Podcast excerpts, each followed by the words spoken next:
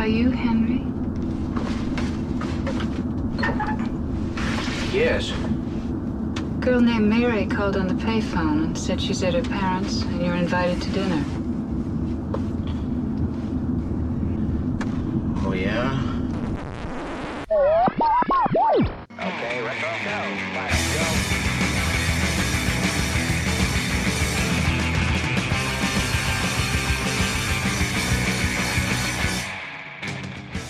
Hello and welcome. Welcome and hello. This is Wait, You Haven't Seen.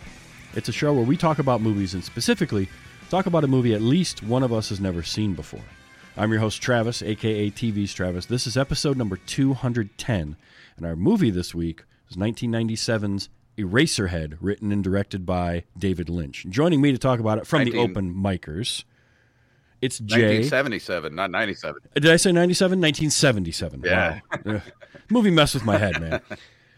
It is Jay and Jacob from the Open Micers. Gentlemen, how are you doing? Doing good, man. How are you?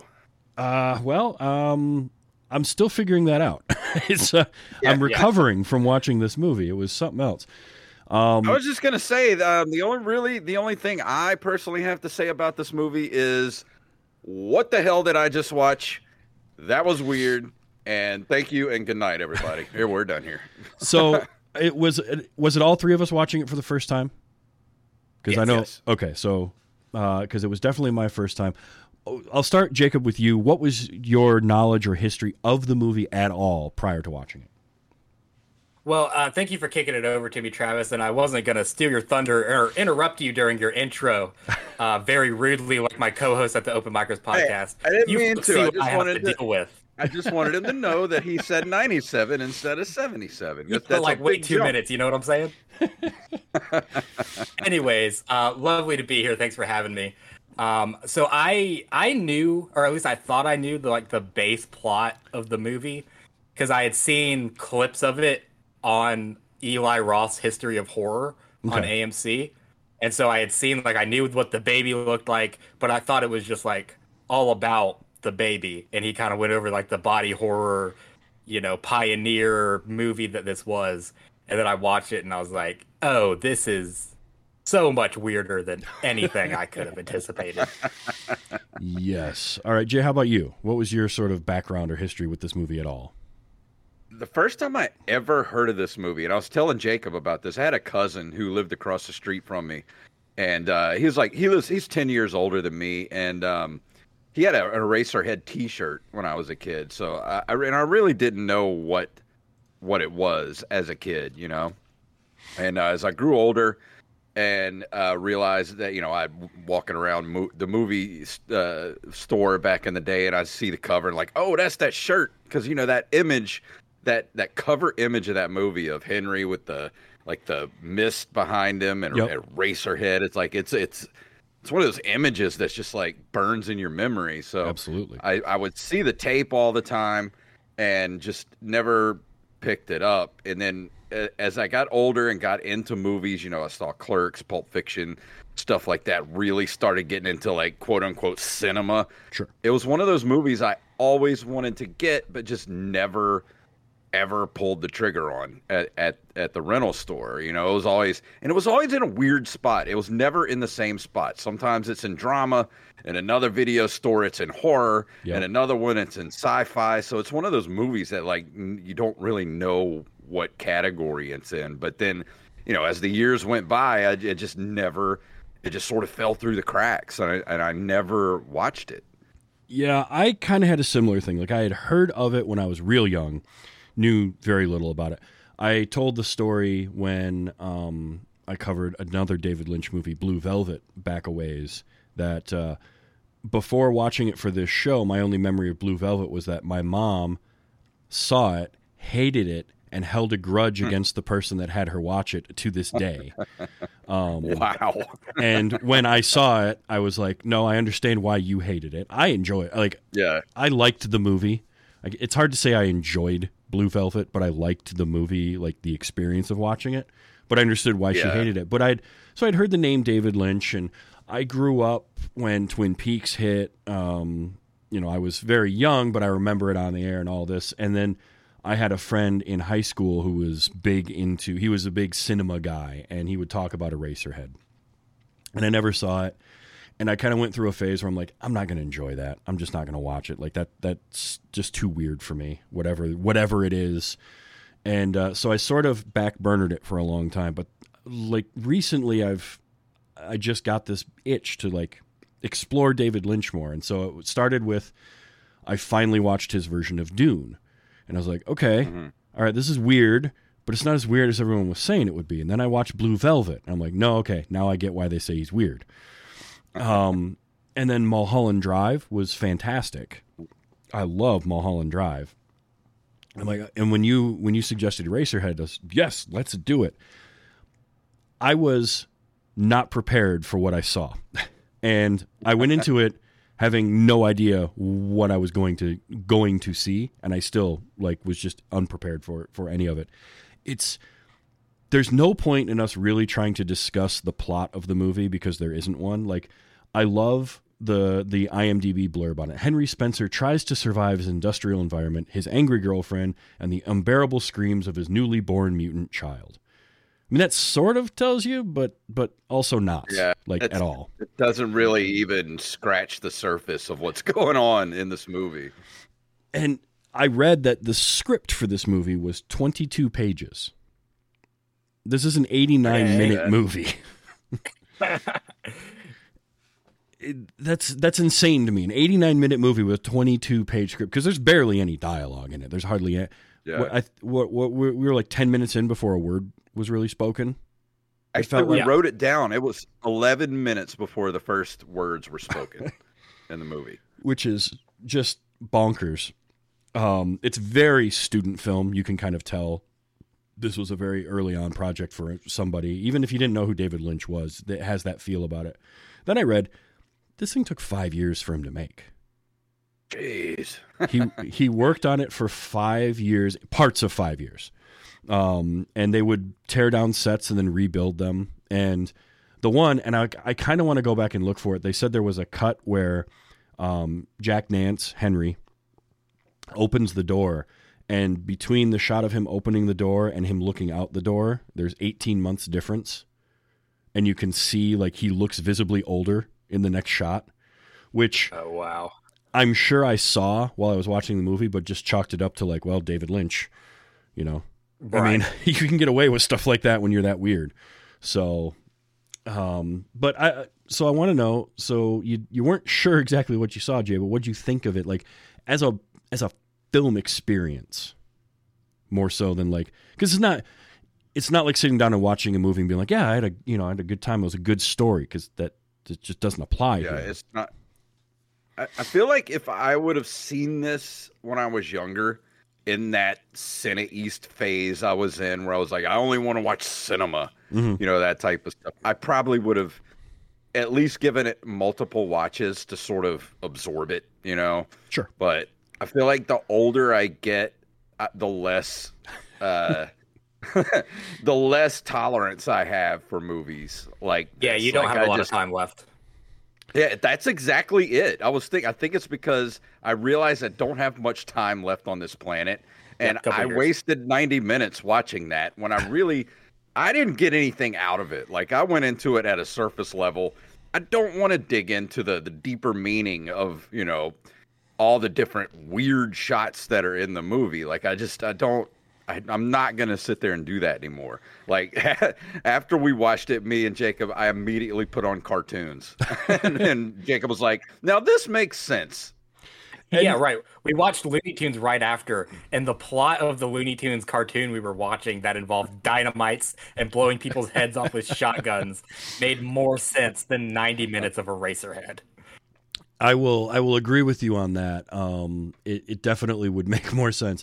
I think I actually am going in the opposite direction in my sort of uh, film watching curve, in that as I've gotten older, I've appreciated more the weird shit that you see in these kind of absurd or avant-garde or like just just out there filmmakers where like because one of the things that i like about david lynch is he sets up these movies that make you ask questions and then he refuses to answer any of them like he never talks about eraserhead because he doesn't want his interpretation of whatever it was to cloud what you think of it when you watch it, whoever whoever you happen to be. He wants people to to absorb what they're going to from it and take what they want, which is every time I, he's a fascinating interview because interviewers will try to get an answer out of him and he'll just be like he'll just dodge everything. He's like a ninja. It's it's fan it's fascinating. But I think I have grown to appreciate that more than I did when I was younger when I really wanted um only kind of st- more structural things. So it's it's Yeah. a weird thing. But then at the same time like I saw the new D&D movie earlier today, which is about as far on the other end of the spectrum of films as you can get from this, and I had a blast. I loved every second of it. So I don't, there's just something about the way like my movie watching is sort of unfolded, where I want something like this, but then to your point, I need a palate cleanser afterwards, and I need to go watch some, you know, some Garfield cartoons or something. I just kind of felt reset. like to there was there's an underlying uh, anger in that movie. Uh, I don't know if anybody else felt that while, while watching Eraserhead. I felt like there's just like a just angry at the world type of feeling to it. I got some of that. I got what I got from it was more of uh, less anger and more fear. There was this fear of it. And I know one thing he did say was part of this was influenced by he grew up in a or he lived for a period of time with his family in a real rough neighborhood of Philadelphia Mhm. that he said influenced kind of the tone of this. And also there's speculation that there was his fear of fatherhood because his daughter was born right around the time of this. Um, and apparently she had severely clubbed feet and needed a lot of corrective surgeries to, to fix that. So whether or not, um, you know, how much of that played into his making of this or not, what I got from it was a lot of that fear based, um, that leads to anger type of thing. Okay. I definitely did get that. Um, how about you, Jacob? I mean, I got more anxiety. Like, eh, like if his hmm. intention was, I'm gonna make a movie to where afterwards you sit there and you say to yourself, "I'm about to have a panic attack," then he did his job well because every scene of this movie made me uncomfortable. It does that for sure. In in like visuals, but also the the the sound, the sound throughout. It was a while into it before I realized like we have no real soundtrack, no real music going on. Um, but this just these droning sounds in the background that just make you uncomfortable the whole time, um, which is really effective, and Right.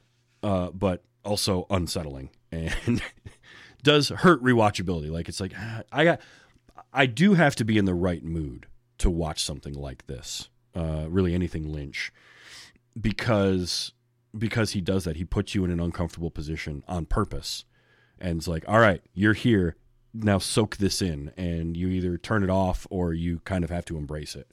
Um, which you know, in the right mood, I I kind of enjoy that. There's something about having art challenge. It's kind of like, and it's a bad example because she's not really that great, but like Yoko Ono or like noise artists like that.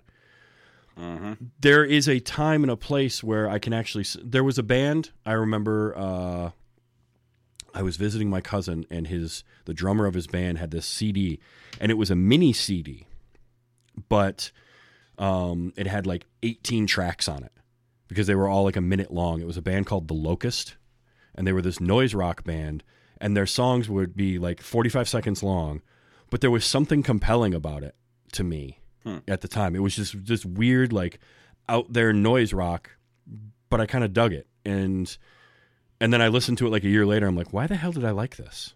This doesn't make any sense to me. I just wasn't in the mood for it. Uh, So it's like I kind of feel like that's sort of where Lynch falls in terms of filmmakers is these like just weird experimental things. And Well, that's I kind of feel that way too. I mean, there, like I said, if I would have seen this when I was younger, I probably would have had more of a tolerance for it.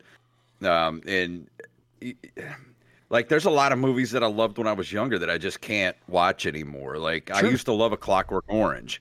Like that was uh, I, I used to watch that movie all the time, and I just can't watch it now just because of the way it makes me feel. Mhm. You know, like I have to be careful with what I soak into my brain these days because I'm so overly sensitive to you know the world's shitty enough. I don't I, I watch movies to escape. Yeah, you know, exactly. I, I don't want to. After we watched that movie, the first thing I said to Jacob was, I feel like if you ever had a pan like a real panic attack before, and then that feeling afterwards where your body and your mind are just kind of just completely exhausted. Mhm. like that's what I felt like after the movie. Like it just felt really weird and uncomfortable. He Yeah. almost immediately stepped on his back porch and lit up a cigarette like five minutes from the ending credits. it's it, it's like that feeling if you've ever if you've ever been in a situation where like a fist fight breaks out and you get all that adrenaline. Like I worked the door at a bar mm-hmm. for a while, and a, a fight would break out in the bar. You break that all up, and then it's like five minutes later, the adrenaline all flo- flows out, and you're just like, I need to go mm-hmm. sit down. I, I'm like, you you're just done. So I can get that absolutely, and I think I think that's a thing with with art, with film especially, that not enough people talk about is films are going to hit different in different parts of your life because you are a different person every time you see a movie. And some movies, I think when you when you find something that is timeless for you, something that you can go back and watch a lot that maybe you came across when you were younger, it's there's that combination of you're seeing it through the eyes of who you are now, but it's also taking you back to who you were when you saw it before. And how how different are those two people will determine whether or not you like something 20 years down the road. So I think that that's a that's a big thing cuz I have movies that I absolutely adored as a kid and I'm for the most part able to kind of watch them because I can sort of put myself in that frame of mind but it's not always the same thing. And then there's other there's other ones that I watch and I'm just like, nope, I'm transported right back to where I was and who I was at that time, and I can just turn off and enjoy it just like I did that first time. Indiana Jones is that movie for me, right? That that kind of mm. thing where it's just that story works so well and it takes me back to being a kid. But something like these these more difficult cinematic things, I think, change with us more so than than something that is very uh, oh the populist isn't the word I want to use because it's not quite right, but something that's a little more kind of meant for a, a broader audience. Those ten, those things tend to um, not change with us as as drastically, if that makes sense. As far as like s- weird, strange movies as well, like you, you know, I like weird movies. I Oh, mean, yeah. the first movie we we did on here was Freaked. Right. You know, that's a weird movie, but it's a, a zany, madcap kind of like cartoon of a movie. But then you get something like this. This is a whole nother level of weird. Like this is cerebral weird, and like it's I not just even weird. It's like David Lynch weird. Like he's in his own category. it's it's like watching Cronenberg too in a lot of ways. Some of his stuff it gets that weird uh, angle to it. I remember um, when I did Naked Lunch, like that was just a, a weird weird movie, and like it was way better than I thought. Like I came away from it liking the movie more than I expected to, but also realizing I've got to be in the right frame of mind or this is not going to work for me at all. I can absolutely see why something like Eraserhead though was such a uh, popular movie amongst other directors at the time. Because that's one of the things you hear is, uh, Jacob, you mentioned Eli Roth talking about it. Um, uh, George Lucas really liked this, and and also Elephant Man enough that he offered uh, Lynch to direct Return of the Jedi at one point. Um, Kubrick liked it. Uh, you know, all these directors really liked it, and I can kind of see why. This sort of feels like a, a filmmaker's film. It's one of those types of things. It's certainly not a general audience thing. Like th- I I know a very short list of people that haven't seen this movie yet that I would be like you should watch Eraserhead sometime. That list is very short and uh because it's just it's just so weird and like grotesque is a good word for what this movie is in in multiple different ways. Um Did you fascinating. find, did you find and I, I don't know about you jacob but the the gross stuff that happened toward you know towards the end of the movie like there's some really gross stuff in it you find that it it it, it it's more gross because it's in black and white, or would it have been more gross if it was in color?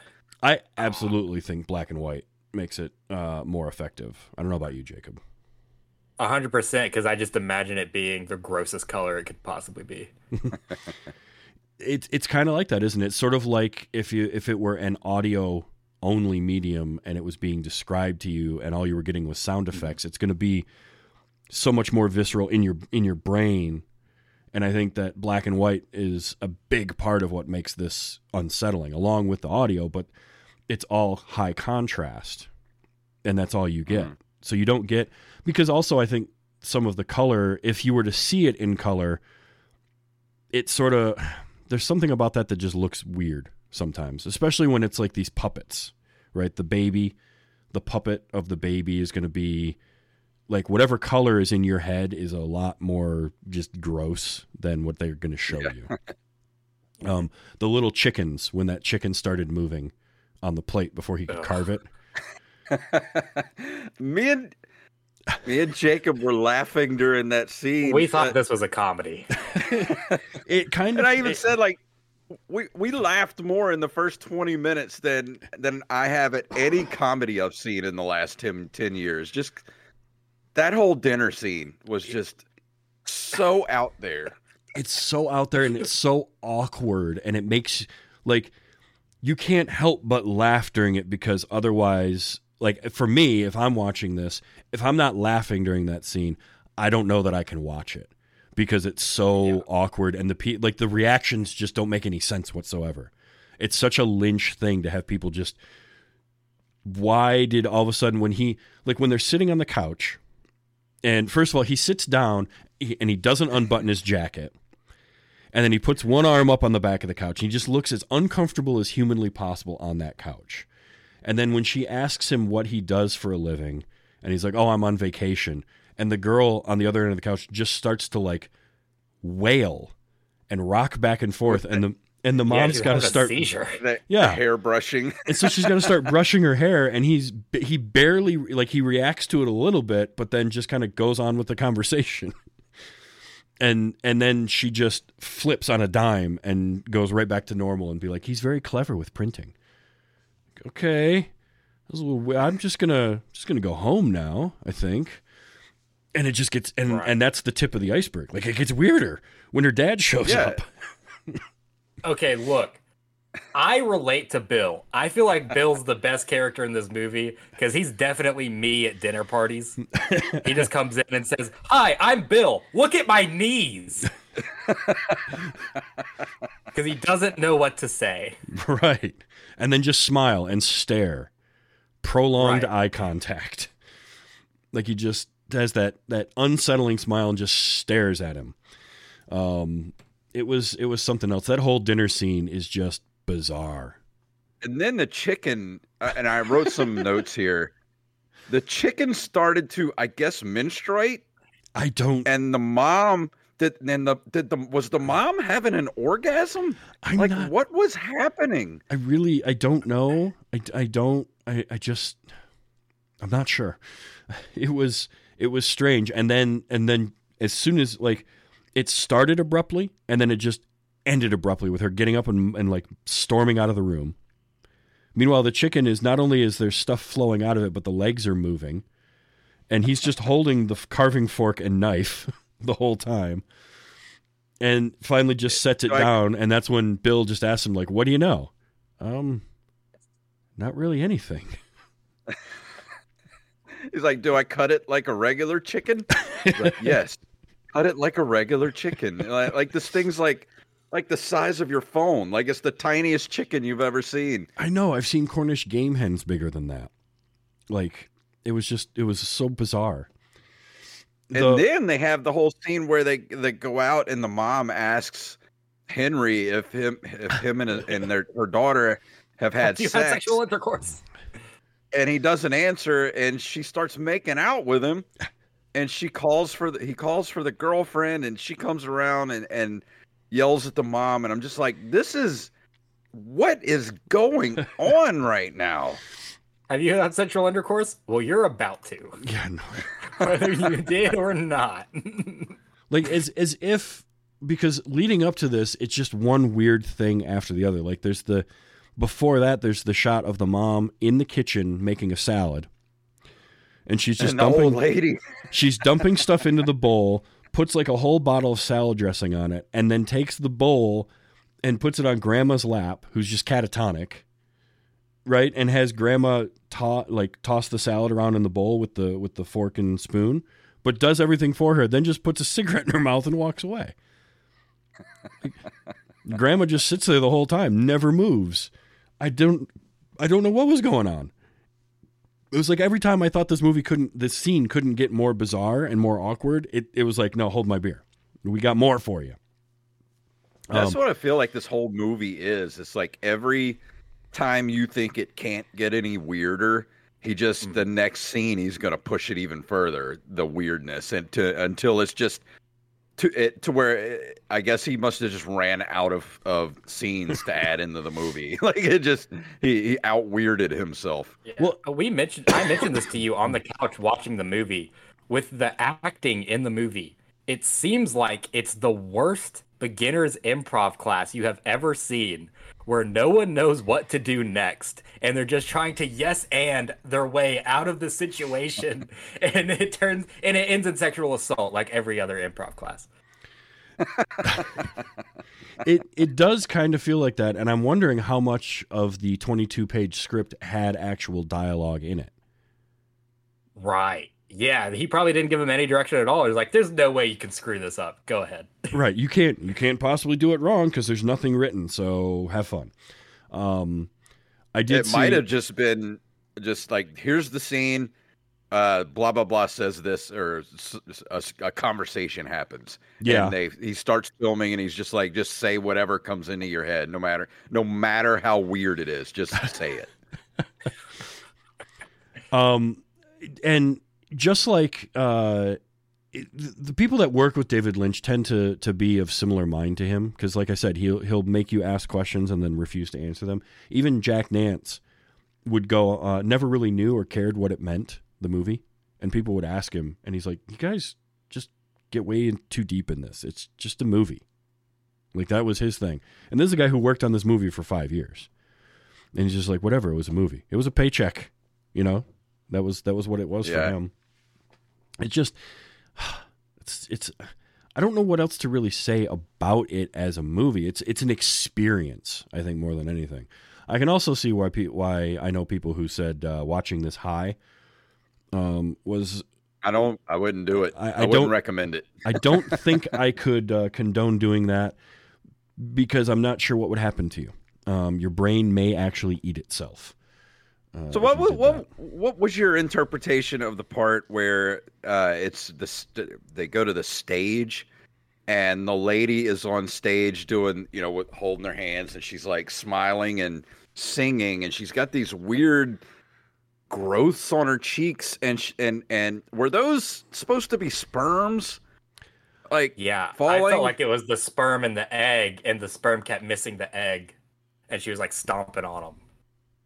That's one interpretation. I can see that. Um, I was, I couldn't, I couldn't figure that out. I was so confused by that that whole thing because I, what I was trying to figure out is how much of this is like playing out in his head, how much of it is dreams or like subconscious stuff. Because he would lay down on the bed, and then we would get like a shot of a wall, and sort of the light change, and then things would get really bizarre for a while and then we come back to him in that room again Right. and we would just keep cycling through that like at one point when when he and the girlfriend are sleeping in the bed and she's getting all upset at the baby and finally says that's it i'm going going back to my parents house and then there's like she gets the suitcase. five minutes of her getting the suitcase out from under the bed as he just lays there We were we were cracking up during that part. Like Jacob came over to my house to watch it yesterday, and that part when she's trying to get the the suitcase from under the bed, dude, we were howling laughing. i mean it's you have no part. idea what she's doing No. until she pulls out a suitcase. So she's just ramming herself into the, the bed frame over and over again, making weird noises. And it went she comes on. out with a suitcase. And it went on for so long. It goes on for so long. You're, all you're hearing is these weird noises, and she's holding eye contact with him the whole time. And then, and then at the end of it, it's just, oh, it was her suitcase, and she just walks out of the room. And so he's left in there. And then it's like, what? A scene later, suddenly there, she's back in the bed, but like Yeah. wrapped up in a in a sheet. And Yeah. there's the weird little worm things he keeps pulling out of, like, and throw. He's Yeah. pulling them off the bed and throwing them against the wall. It was so was just the the baby one of those worm things? Just large. I feel like it's a more developed worm thing, and I feel like the little worm things are like an interpretation of sperm because they all look like sperms, and then the baby just looks like a a tiny bit more developed sperm.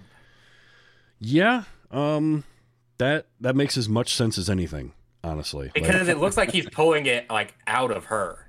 He's going under the sheet by her legs and pulling those things out. yeah, it was just so so strange and just got weirder. And I mean, look, credit to Jack Nance. I actually thought, for as weird a movie as this was, I thought his performance was kind of good, given Yeah, just the bizarre nature of everything going on like he he remained in that character and he was consistent throughout the whole movie which that's always the thing like that's the the easiest way to tell to spot bad acting and amateur acting is inconsistency. They change from scene to uh-huh. scene. And he was just like he was spot on the whole way. It's just damn weird. Well, that's another thing that he should be applauded for because when you're making, uh, like, as an actor, I wouldn't know what to do in that role, especially with somebody like David Lynch, because you know he's the type of director that's not going to give you what you're supposed to be doing. I wouldn't think it's more like uh, uh, make it your own type of thing. Like here's here's the scene, go yeah and I, I wouldn't know like uh, because 90% of his performance is just reacting to things and feeling these like emotions on his mm-hmm. face because he's not saying anything but you understand what his emo- emotions are at that moment because he, he ha- is emoting through his face but Yeah. to know i mean h- how do you know what the hell's going on in the scene well, you know, look, good acting's reacting, Jason, and you're an actor, and you should know that. but he's not reacting to anything. Like he's just he's most of the time he's in that room by himself and he's reacting to you know the the baby or like looking at things like what is that little worm thing he he like took out of his uh that yeah. oh he took out of his mailbox inside- and yeah yeah what was that never figured that part out. That was of uh, in a movie full of extremely bizarre things. That was the one that made me scratch my head the most because it's like he had checked the first time we meet him. He checks his mailbox. There's nothing in there, and he goes up to his room. Um, but he comes back down later, and we don't know how much time has gone by because apparently they're married now. Um, Right. Yeah, Yeah, well, that's what I asked Jacob. I was like, did we have a time jump or something like that? Because it went from the dinner, and then the next few scenes are them in the room with the baby, you know, apparently married at this point. So yeah, but then he when he finds that that tiny little box and he leaves the apartment and he opens it outdoors and gets the little worm out of it, but then puts it back and then he takes it back to the apartment and puts it in like the little sort of cubby case that he had on the on the wall. Yeah. And he just occasionally opens it up and looks at that for whatever, like stares longingly at it. I don't know, it's it's odd, but you're right in that he's mostly reacting to things and looking confused. Um but doing a I felt like he just did a really good job with it. Um but yeah, it's he's got to react to like these odd things that are going on because another thing was the baby puppet whatever they used to make it like Lynch wouldn't tell anybody how it was done. And he That did a lot of so the gross. puppeteering and it was oof, man, it was just like yuck. But even when he would watch dailies, he would make the projectionist cover his eyes so he didn't see like the process of how it worked. And they had Uh, I guess they had a fake uh, wake for that thing because he buried it in an undisclosed location. And they had like at the rat party, they had a wake for the baby.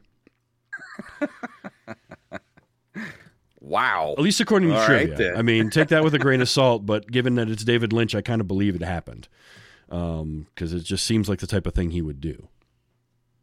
Yeah, I, I mean, I could see him doing something like that. That that actually checks out. and it was just that baby was such a difficult thing to look at and yet it was like a car crash you didn't want to see it but then it would be on screen and you're like i can't stop watching what is it doing why is it crying or laughing towards the end it sounded like it was laughing the whole time and that Yeah. was far worse than when it was just a crying baby in the beginning of the movie because all of a sudden it's getting maniacal and i don't like that uh, because it tells me that it's getting more intelligent and no burn it kill it with fire. Um, you know and he's seeing like people get assaulted outside. There were scenes cut out of this. The the first screening of it i think was like 45 minutes longer or something or 20 minutes. maybe it was maybe it was 20 minutes longer and he cut he cut it down to 89 minutes but there were like more scenes that that just sound bizarre. It's like, How many times? even- How many times did I check it, Jacob, to see how many minutes we oh, had Oh yeah, left? you you paused it like every twenty minutes to be like, "Are we almost done?" Because this feels like we've been here for hours. It is it, because there's no music, there's almost no dialogue. The pacing is so just glacial. Like it hmm. just the pacing of this. This is an hour and 29 minutes that feels like 3 hours. It's sort of the opposite of Lord of the Rings or The Green Mile, which is a 3-hour movie that feels like 2. Um and I think a lot of it is that that sound. That constant droning sound in the background just kind of just ugh, it, it's hard because I hear that in my ears all the time anyway. I get tinnitus really bad and or tinnitus depending on who you talk to. Um, and so I hear that, and then when a movie's doing, it, I'm like, you're, you're not making this any easier for me, movie. Come on. Like it, it boggles my mind as to like what, like you watch the original cut of this movie, and like at what parts are you like that doesn't need to be in there? Yeah, how do you cut in Because you could like have done this? that with the whole film. And the whole film could have been a 10 minute short film. If you just took what was important that made any sort of sense in the movie, this could have been a 10 minute movie by all means. Absolutely. I mean, and yet here's here's the funny thing was it debuts in 1977, uh, and 25 people were at the debut, and 24 people the it. second night. But after that, uh, a distributor for uh, was it Libra Films International got a local theater to show it as a midnight film for like a year. So this thing ran in a theater for a couple of years as like a midnight special, basically. Um, and it's sort of like I get it. That's the crowd that's going to enjoy this, but it, it's that's the '70s. Like that's the type of of what the what the industry was like at that time. You could get that. There's a little regional show it in one theater, or you know a couple of theaters in this area are going to show it every night, uh, once a week, whatever it is. Uh, you don't get that anymore. That type of thing doesn't really happen these days. Nowadays, it would be a kind of thing that would go onto one of the smaller streaming services if it did at all. Um, and it's hard to say what kind of notoriety something like that could even garner. I don't even think this movie would even get any sort of attention in to these days. I mean, the only way this movie does what it does and becomes kind of the the cult thing that it is is because it came out when it did and like you said it became that kind of that midnight movie thing that that weird movie, you know, I watched this weird movie over the weekend, you should go see it, you know, that Yeah. type of thing. the late night cigarette crowd wanting to go, you know, sit in a smoky theater, watch something, and then go have coffee and talk about it afterwards. And it was partially funded by the American Film Institute. He got a grant from the AFI to make this. Um, although I think after like three years of productions, when he ran out of money on that, and then he had to scrounge to get the rest of it.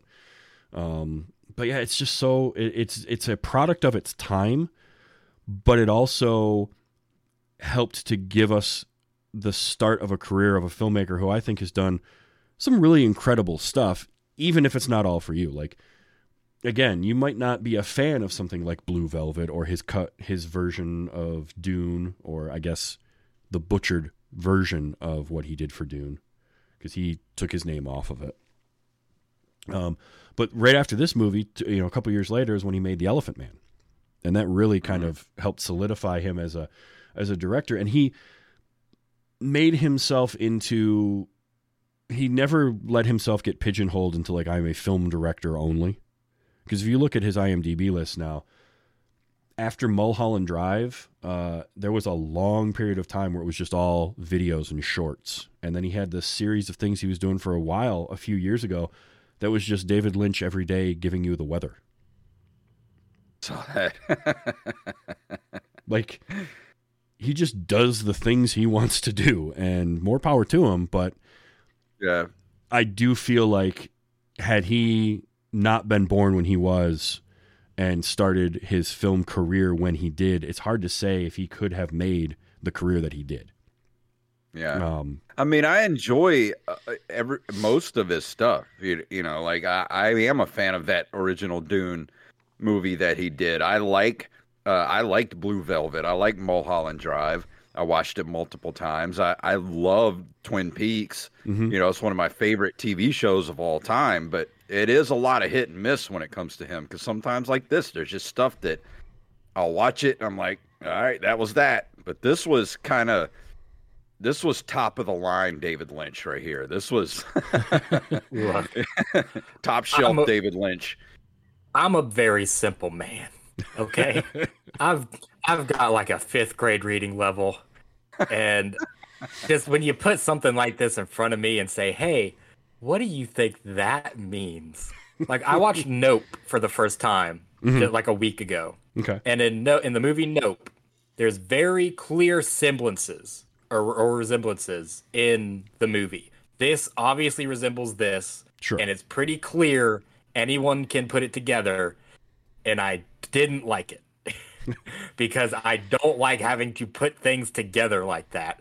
Give me John Wick Chapter Four in my face right now. I just want to see people get shot and things blow up. and and what's great is that movies give us all of those things right they can Yeah. they can be john wick they can be uh you know star wars where it's a very simple story and they're going to tell you that story again i go back to the d&d movie that i watched uh, honor among thieves earlier today um, it's a very simple straightforward story. They tell it well. It's enjoyable. It's entertaining. And you come out of that and you're like that was a good use of that was a that was a fun two hours. I had a good adventure. And the other end of that spectrum is you get this pure distilled uh, version of david lynch which is just like nobody to rein him in. And so he's just going to say here's some here's some shit. Figure it out. He's going to throw all the pieces of the puzzle at you and you get to put it together however you want. And if you ask him well is that what this means? he'll say sure if that's what it means to you. Mm. And so it's like it's the difference in artists. David Lynch isn't even giving us the whole puzzle box though. He's he's giving us five pieces and keeping the other ninety five. you're eh, probably not wrong there. He he gives you a he's with this movie he gave us a thousand piece puzzle of black sky at night with no Right. corner pieces. that's Just, like, that's the thing there out. there is no corner pieces in this at all you gotta no edges And you know, as a palate cleanser, I found Fast Five on Blu-ray at the thrift store the other day, and I watched that last night. I watched the extended cut of Fast Five, which was over three hours long, and it felt shorter than Eraserhead. now is fast five the one where they have the car chase on the airport runway with the plane no, this is the one where they uh, they drag the safe down the down the street with Okay. two cars. The first one with the Rock, Fast Five. got it Yeah. okay it must be four that has the plane where it's like the never ending runway because You know, I never, I never would have given those movies a chance a couple of years ago until a friend of mine, who was also a, a cinephile, Uh-huh. you know, loves movies, said you have to give these movies a chance. They started out as one thing, and then they became like superhero movies without the capes. and I was like, all right. And then we watched six and seven, I think, back to back. And I was obsessed from that point. Like, how did you go from the first one to these? So so I have watched exactly one Fast and Furious movie, and that's the first movie. That's the only one I've ever seen. Um, but I have had a desire to just dive into that franchise and watch them all, just for the the sheer ent- pardon me entertainment value of like, what do they do? Because I watch these trailers and I see clips from them, and I'm like, what is going on here? They they have. That, that movie has a, a chase scene on an airport runway with a plane that never takes off. It it dry it goes for 15 minutes on a on a runway. Like, Well, And I that's just- what I said when we were watching the movie. I'm like, this this plane's been going on this runway for like 18 miles. Like, how long is this runway? the chase started at LAX, it ended in Las Vegas. Like, and the plane never left the ground. I don't understand how that works, but like, I just the I think superhero movies without the capes is a great way to put it. That's what they feel like to me at this point because you're watching. I'm watching these trailers and I'm like, so they're just they're just going like Stephen Sommers style, like physics be damned, we don't care. It's my movie. I'm Physics? because that was There's no physics. there was a there was a great uh, quote from Stephen Sommers in his commentary track. I think it was on The Mummy Returns, where there's a scene in The Mummy Returns where they have to race um, to that pyramid before the sun hits it in the morning. Uh, they have to get the kid there, or something's going to happen. And I'm watching it with the commentary track, and Sommers is like, "Yeah, so people kind of have a problem with this scene because like Brendan Fraser's got to run, and the sun is coming up." he's got to make it to this point before the sun does. And I mean, look, it's my movie, and if I need Brendan Fraser to run faster than the speed of light for the scene to work, then he just does. That's just how it goes. It's Stephen Sommers physics, um, which I held with, and I and I stayed with him on that until I saw his version of GI Joe, and that movie finally broke me. Like, because there's a scene in that movie where his Stephen Sommers physics goes too far, where they have a giant uh, iceberg that's floating and then they blow it up into smaller icebergs that all sink. And I, it, the face you're giving me right now, Jay, is almost exactly what I did in the theater. I'm sitting there watching this, and I kind of leaned back, and I'm like, "You've lost me, movie. We can't. I can't be friends with you anymore. Like I'm. I'm not leaving because I don't leave movies, but I'm no longer invested in whatever is happening here." Like how you make the big piece of ice into smaller pieces of ice that then sink. I don't know. There there are some things that's a bridge too far, but I still want to watch all the Fast and Furious movies and see just how much of a middle finger you. they can give to physics. You have to because they just get more and more ridiculous as they go along, and they just get more and more enjoyable. Like they're, they're on par with Marvel movies to me. And I think I I think a big thing with movies and with like reviewing and talking about movies is also taking it for what it is. Take a film on what it's trying to be, right? Eraserhead's not going to work for everybody because it's trying to be messed up and weird and bizarre and and hurt your brain. And that's not going to work for everybody. But then you can go and and watch uh you know Fast and Furious 10 and it's not trying to be anything more than just a dumb thing with a bunch of explosions and Michael Bay that's I will defend Michael Bay as a director. A lot of people talk about how bad he's not a bad director. He's just a director that knows what he's good at and he does that. Now sometimes I think he does it too much. I really think he kind of almost I almost feel like he peaked with The Island and since then he's Yeah. just been retreading too much of the same thing but he knows what he's good at, which is the visuals uh, of of these bombastic, just big, loud things. But he always makes something that's compelling to look at. So for that, I think he's fine. He just it's sort of like George Lucas. George Lucas isn't a good director, right? He's not a he's not a great auteur, but he can come up with a fun little story and market the hell out of it. Just pass off the screenwriting to someone else, George. Let someone else write the dialogue and and you'll be fine. Um, but I think that that's a big thing with movies is is kind of a as we talked as I as I mentioned earlier and we sort of talked about is like who you are when you see a movie, but also what is that movie trying to give you and trying to be, and are you accepting of what it's trying to be? Because I feel, go ahead. I feel like this movie was trying to give me Hep C. being honest. I mean, you're not wrong.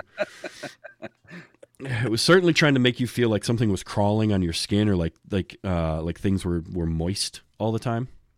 There was a there was a lot of moisture and dust in the air. There was a lot of particulate in the air. Um, I do say that that shot though of him with the hair because he kept his hair like that for the entirety of making this movie, which is dedication from an actor, and because Yeah. that can't have been easy to do. That was some tall hair.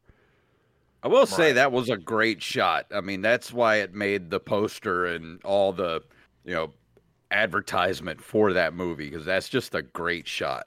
It it looks awesome. It it makes for a, a just a great still frame, um, because it's memorable and in the right ways. You could have used the grotesque baby as memorable, uh, but it's memorable for all the wrong reasons. So Yeah. I'm glad they I'm glad they went with a shot of Jack Nance instead. Um, no, I just I think that this was I'm glad that I saw this movie and I'm glad that you guys got to see it and sort of go through that experience at least to know sort of what something like Eraserhead is. Yeah, I, I personally, when we were watching it, I thought to myself that this would make a perfect commentary track for our podcast because we would be pausing it, laughing so hard, making fun of how ridiculous this is and how seriously it's taking itself. Yeah.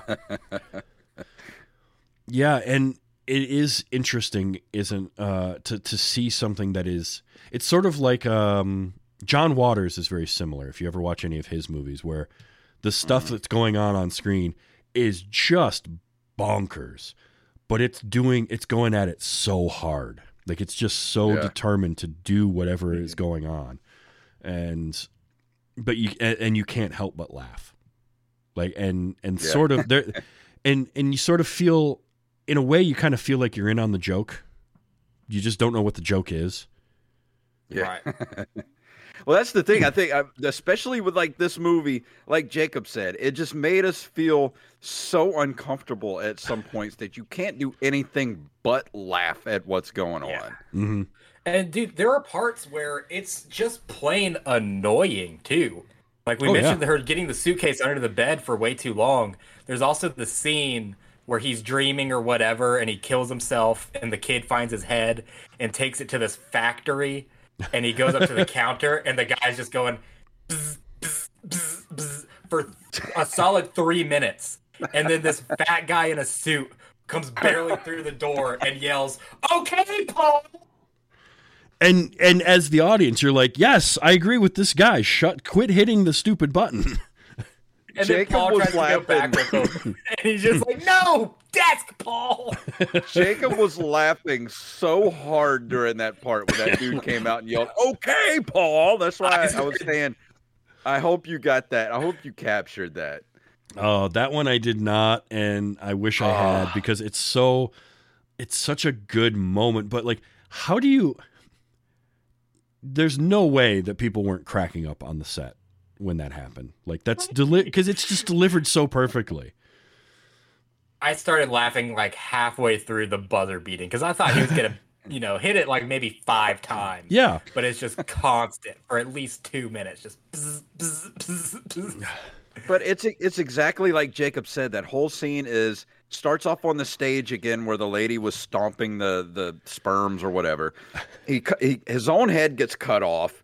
The- The baby's head comes out of the neck yeah, and is yelling, and the lady's there. The and then it the kid comes in, or the the head goes through the floor into through a puddle, Look- lands in look, the street. By the way, when the head lands, a little boy takes it up and picks it and like picks it up and takes it. And there's an old homeless man on the street who re- tries to reach for it. Like he wants it more than anything in the world. This And he- severed head.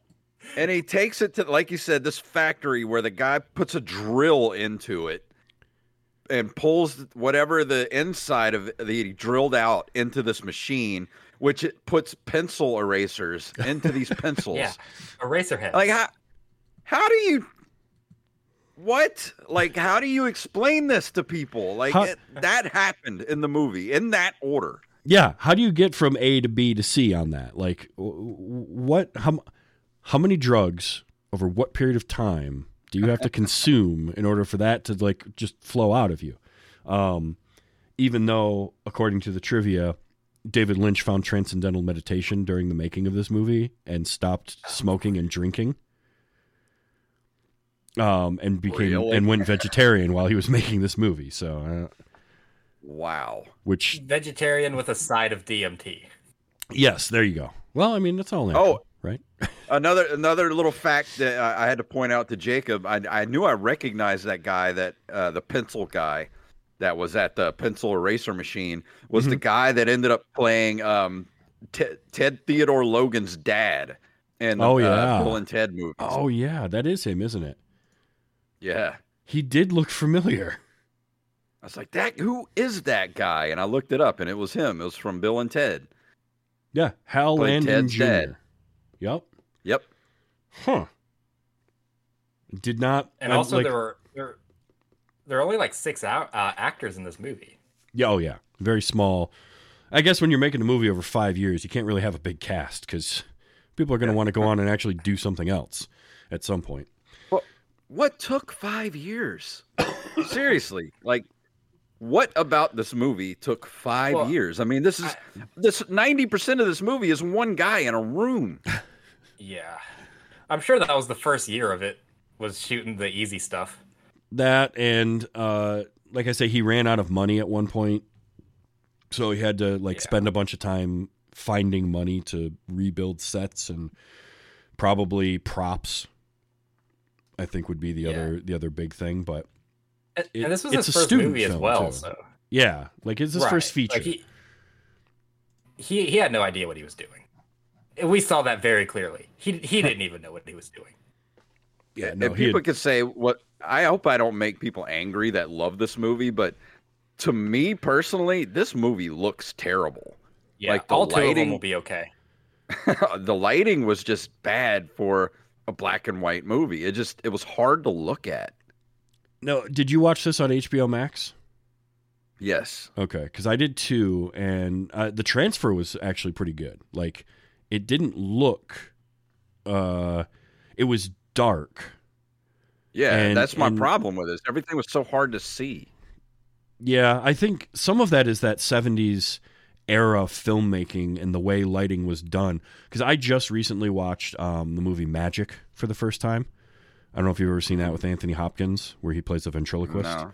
but that was you, it's it's it's very firmly a 1978 film, and you can tell just by the lighting and sort of the. It looks like The Exorcist or like French Connection or any of those kinds of movies, sort of that 70s era. And this had that feel just in black and white, and it's got that darkness to it that it's very muddled. Like it's high. There's a lot of contrast, but then there's a lot of shots that don't have much going on. There's almost all black, and then you're slowly seeing something eventually come out of that. That shot with her face, with the woman's face from across the hall. That Yeah. was one of those. It just kept cutting back to this all black, and you kept like, "What's going to happen? What's going to happen?" Part of me is like, "There's going to be some sort of crazy jump scare here," and it never was. It was just a slow reveal of whatever was there. But yeah, I'm sure that meant something too, something to do with death or like super profound that just no one cares to recognize. Oh, I'm sure it has some meaning behind it. That and and honestly, the the thing is, is like there's going to be a lot of people that will find meanings in there, and then there's going to be Right. other people that are like Jack Nance that are just like, whatever, dude, it was a movie. I was in it. I don't care. I don't know what it was about, and I don't care what it was about. Um, and that's what David Lynch would tell. And what me. was what was the thing at the beginning of the movie and towards the end, like that ball of that hair planet? or whatever? Yeah, I Yeah, what was that? I have no idea. I really don't know. Like it was some sort of. Uh, I'm sure. I asked Jacob. I was like, "Is that the is that the MST3K moon? Like, what is that?" it did look like it, didn't it?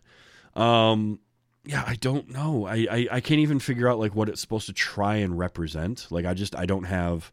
I might have to watch it again. I don't know if I have the mental bandwidth to figure that out because it's got That's some weird some weird guy sitting inside of it that's like pulling big levers and then stuff happens. yeah, I guess. Yeah. I, again, it's so a, that guy's credited as the man inside of the Earth.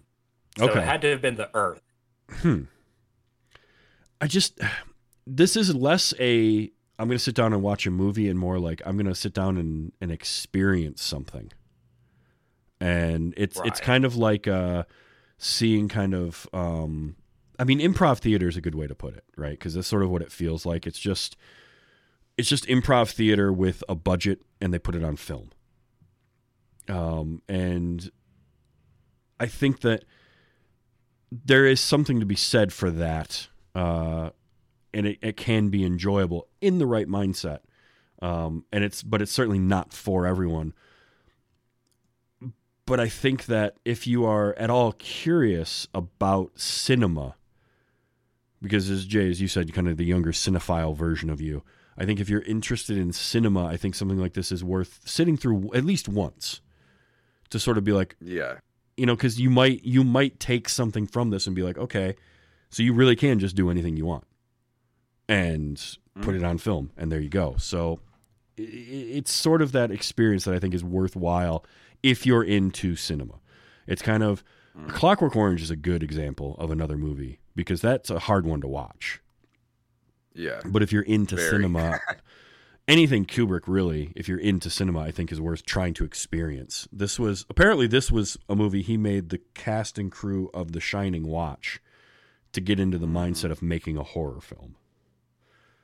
So So do you feel do you think this movie is horror or is it sci-fi or is it just in a category of its own? Cuz that's hard. It really is kind of undefinable, but if I had to put if I had to sort it with things, I'm going to put it into some kind of a horror genre um, because it's much more psychological horror than really sci-fi to me um, because it really internalizes a lot of stuff and, and puts you in an uncomfortable position and then it keeps you there and it makes you sort of ride out that uncomfortable situation.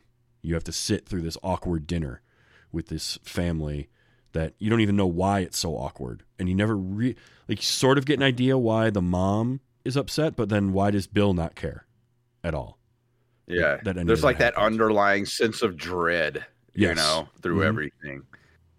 Absolutely. Yeah. Um, I only captured three audio clips, but they they're they're just fun to play because I've never heard this be used as a way to say I'm unemployed before. But when she asks him what he does, and he just says, Oh, oh, I'm on vacation. "Okay." I mean, he's unemployed. How long was his vacation? No doubt. I Yeah, want some of that vacation. No Um, kidding. and the other two are just Bill. Uh, and it was, Well, Henry, what do you know? what do you know? trying I to love trying to start. so com- Bill was great. B- Bill was also I thought I heard a stranger. We've got chicken tonight. Strangest damn things. They're man-made. Little damn things. Smaller than my fist. They're new. I'm Bill. I'm Bill. Smile. what a what a great introduction! I wish you would have captured the. I wish you would have captured the. Check out my knees. Look at my knees. I wanted to, but the the background noise was so loud at that point with what sounded like a oh, train Oh, going yeah. by that it got muddled. Yeah, and that it was wasn't. That was another thing throughout the movie. There was always a train going by, like in the It, back. it wasn't the it wasn't the train. It was the pipes. He was talking about the pipes. The pipes go off, and he goes into this tirade about his Yeah. knees. It's like Yeah. the the industrialized pipes are so loud inside everyone's houses. Yeah. Um, but it definitely they made it sound like a train kind of going by, and then he's yelling about the pipes and pipes. Everybody thinks pipes just grow in their house. Look at my knees. and then the mom's just like, "Bill, shut up, get out of here," and like shoos him into the kitchen. Bill seems like a D level Rick and Morty character. I'm Bill. Look at my knees. Hi, I'm Bill. He was he was the best character in the movie. I mean, let's be honest. Like, there's the whole scene where he takes he's basting the chickens while they're in the oven. That Oh, tiny, yeah. that little tiny easy bake oven he was cooking dinner in. Yeah. And then he takes he takes the pan out of the oven with with oven mitts with like hot pads and sets it on top of another pan to then carry it out to the table. Which I- Yeah. I got very confused. I got confused by a lot of things in this, but for some reason that like stuck with me. Like, why are you putting a pan on top of a different pan to carry it? I, I- Yeah. sure, why not? We're, we're mixing salad in the clip. sink. You should just keep that little clip on your phone. the Whenever you're hanging out with somebody and your guys are going to go out to dinner, they're like, "What do you want to eat tonight? We're having chicken tonight." Damnedest thing, little things. oh, I'm those- Bill. I'm Bill. oh, so so weird. But you know, honestly, I'm glad that I saw this, and thank you both both of you for enduring it with me. Um, Oh, you're welcome. I feel like uh, at Like I some point said, it- I'm going to be gotten back for this, though. Like I have to prepare. It's I- it's something that I, I've always wanted to watch, and I'm glad I did. But now I'm kind of glad it's out of the way, and I I don't have to wonder anymore. I think it's good that you had two comedians watch this movie because that's the only real take I feel like you can get away from it. I think so. I think I, I kind of I'm I remind myself or I, I go back to thinking about when I saw Zardoz, and it's something that I've always wanted to see, and I finally saw it. And my comment on that review was, "I've seen Zardoz, so you don't have to. Like we've seen Eraserhead, now you don't have to." Um, And if you're really curious about it, it is on HBO Max. You can go spend an hour and a half watching it, but um, whatever whatever you prepare yourself for, it, it won't be right. You're not ready. Right. If you if you don't understand David Lynch or haven't seen any of his stuff before, don't start with Eraserhead. sh- Certainly, because it's not accessible. um, I just feel like you have to be a certain, like you said, in a certain headspace, but also a certain type of uh, film person. Like you, Sure. if you're in, a, in an area of your life where you're really getting into film and you want to see, just watch everything that's ever been made. Yep. That's the time to watch it. Don't just like. Huh, I wonder what Eraserhead's about. You know, you're flipping through HBO Max, like, what's this movie? And you start watching it. Yeah. You are not going to have a good time. no, I can no. tell If- that.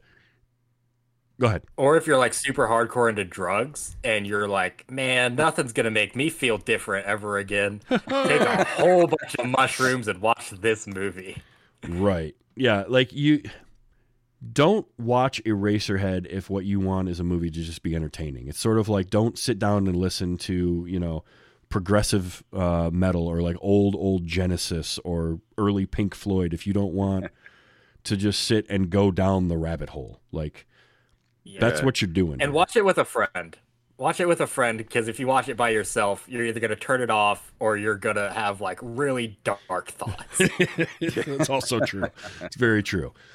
Um, so you two do a show called Open Micers together. allegedly. Yes. Let, tell tell people about that show. Where can they find it? What's it about? What do you guys do? That because some some people might not be familiar with it yet. Tell them, Jacob. Oh, all right. I'm getting kicked over. So, Open Yeah. Micers is a uh, a comedy podcast where we interview people from all over the entertainment industry. We mostly interview uh, famous or regional comedians, but we've also had on podcasters, actors, musicians, uh, anyone that we're really interested in and can kind of you know have fun conversations or or promote whatever they're doing. We also have tons of episodes where it's just me and Jason talking. So I mean, if you if you like just funny banter between the two of us, uh, we've been told that like everyone's favorite thing is our chemistry of us making fun of each other every episode. Um, definitely check us out because it's it's it's like pretty it's pretty much like every other comedy podcast. Like if you like comedy podcasting, you'll like our show.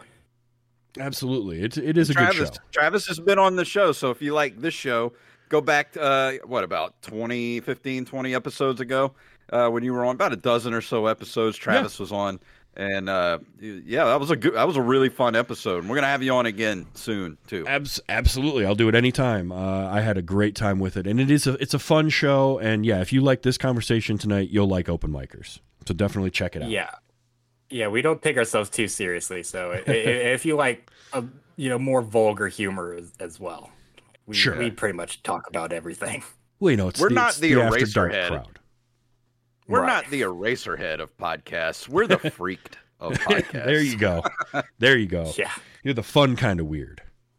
Yeah, we're the fun weird. That's that works. Well, gentlemen, thank you so much for being on tonight. This was great. Anytime you want to come back, um, we'll we'll find Thank you. something maybe a little less odd and a little more Yeah. kind of we'll, we'll find something a little more mainstream that that somebody hasn't seen, and we'll watch that.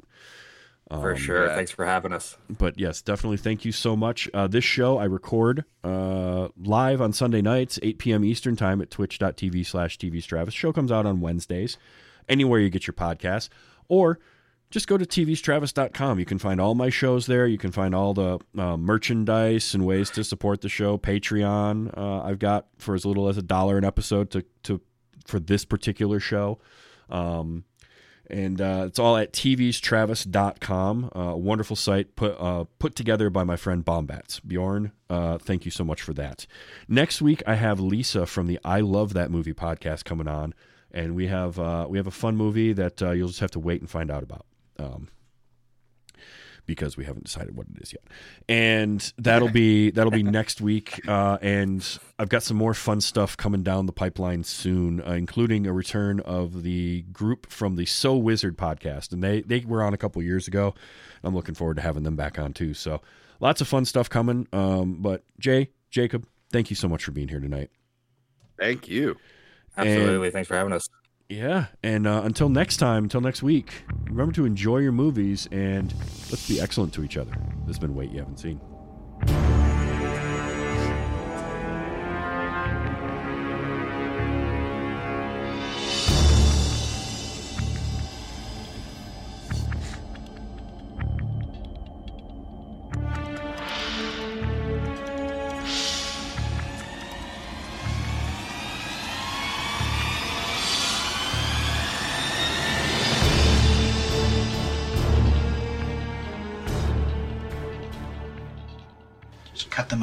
Regular chickens? Sure, just cut them up like regular chickens. Diamond Club hopes you have enjoyed this program.